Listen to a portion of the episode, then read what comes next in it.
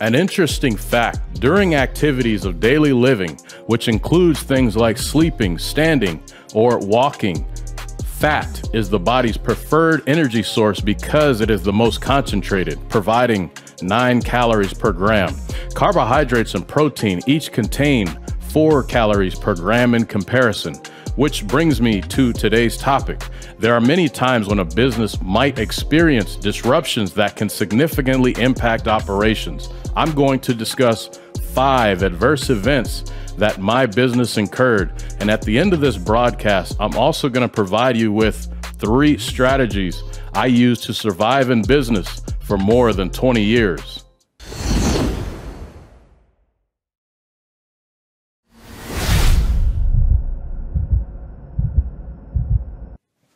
Welcome to Leonard Innovation. My name is Justin Leonard. Thank you for tuning in. Before I talk about how my business was significantly disrupted, I want to bring to your attention my 90 day online launch guide, which contains a list of actionable steps you can take to launch an online business. In the guide, I cover what to sell if you have limited time and financial resources, ideas for how to make money online, how to build an audience when you're new, and recommended software and services to run your business. By the way, everything is free and you can access the guide right now at leonardinnovation.com slash launch.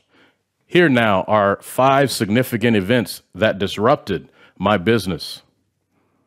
Number one, I had a fairly large email list that became useless overnight. My business was launched in 1998. Very quickly, my email list grew to more than 30,000 members. The quality of an email list can depreciate with time because people change jobs, change emails, or other reasons. This results in bounce backs. So, what is a bounce back? Well, when an email is sent to multiple recipients, if the email addresses are legitimate, they typically shouldn't get rejected. If they get rejected or return undeliverable, we call that a bounce back. The internet service and email providers interpret too many bounce backs as potentially a bot driven email list. So in 2003, the CAN Spam Act was implemented, which formally imposed rules and regulations to curb spam. And to be safe, we pretty much had to stop sending emails to our 30,000 plus subscribers. Number two, around 2011, the Google Panda algorithm was introduced. Before Panda, one of the earlier ways to grow a brand was to create duplicate websites. So you would use a different name for each, but the website content would be exactly the same. Maybe you would vary the colors and the look of the website, but long story short, the Google Panda algorithm made it so that duplicate websites would be suppressed.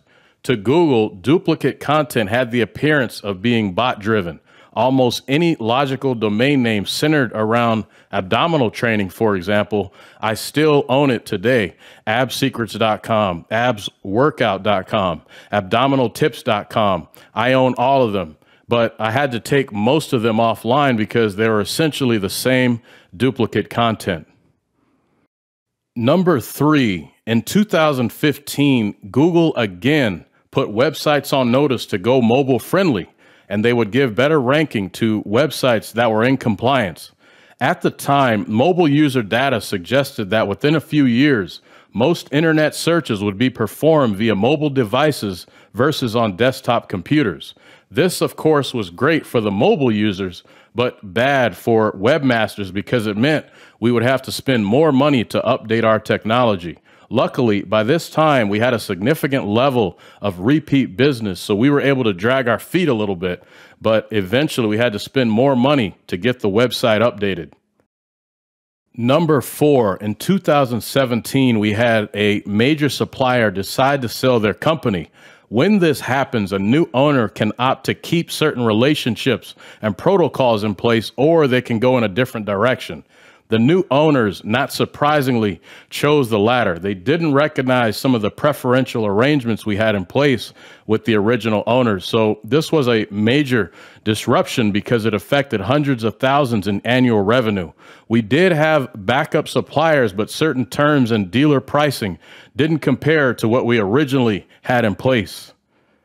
Number five, In 2020, we had the pandemic.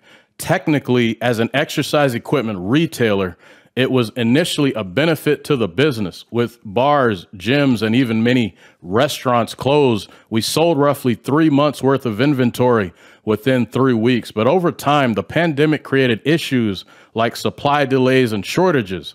In fact, many of our suppliers went out of business. So we were impacted in ways that were difficult to predict. One interesting thing that caused a disruption in my business, certain products only sell at specific times of year.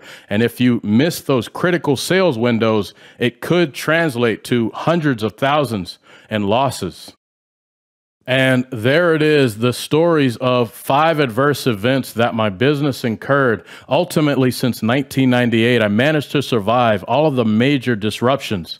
The following are three strategies that helped me over the years. The first is that I always had a contingency plan, but no matter how strong your contingency plan is, realistically, it's not possible to see everything coming that can significantly disrupt or even put you out of business. A good business owner should probably be a bit of a pessimist before they are an optimist. So ask yourself if this service or if this relationship goes away, what is the backup plan? The second is I always look to repurpose or get more utility from my core businesses. If you create exercise videos, for example, can you turn that into an app for personal trainers? Can you sell posters or DVDs? Can you spin off a website that sells the exercise equipment featured in the videos? The third strategy is to prioritize asset accumulation over time, I was able to accumulate enough assets to where even our warehouse is paid off. Rent is usually a company's greatest expense, but I found a way to eliminate it. So even if I were to lose everything, there are a number of both tangible and intangible assets that can always be liquidated. Lastly, if you enjoyed this presentation, the next one will be even better. Once again, you can check out my free 90-day online launch guide at leonardinnovation.com slash launch. And if you found this information helpful, please share it with a friend. Thanks again for tuning in